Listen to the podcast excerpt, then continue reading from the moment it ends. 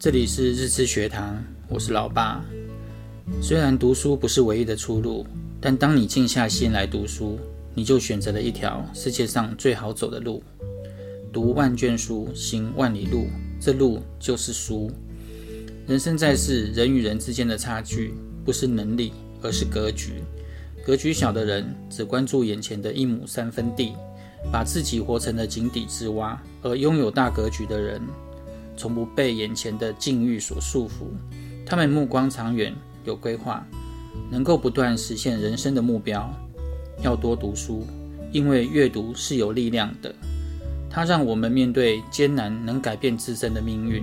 虽然书不是一把万能的钥匙，但当你用知识提供大脑养分，它会帮你跨过内心跨不过去的门槛，让你成为一个更完美的人。读书就是扩大视野最好的捷径，也是实现自我增值最好的方法。读书能让人学会思考，可以帮我们感悟不同的人生，帮我们走出痛苦和迷茫。那些读过的书，会不知不觉帮你提升修养，成为你的气质。阅读一两本书。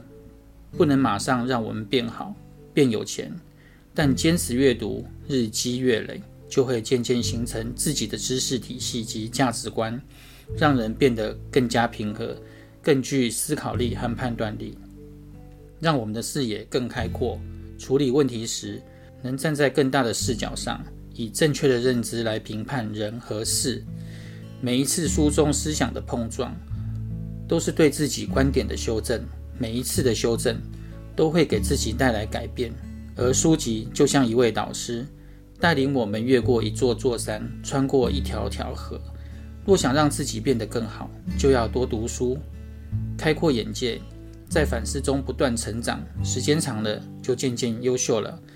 读书和不读书，就像锻炼和不锻炼的人，短时间看不出什么区别，但五年、十年之后，就会显现出明显的差别。希望对你们有帮助，我们下回见，拜拜。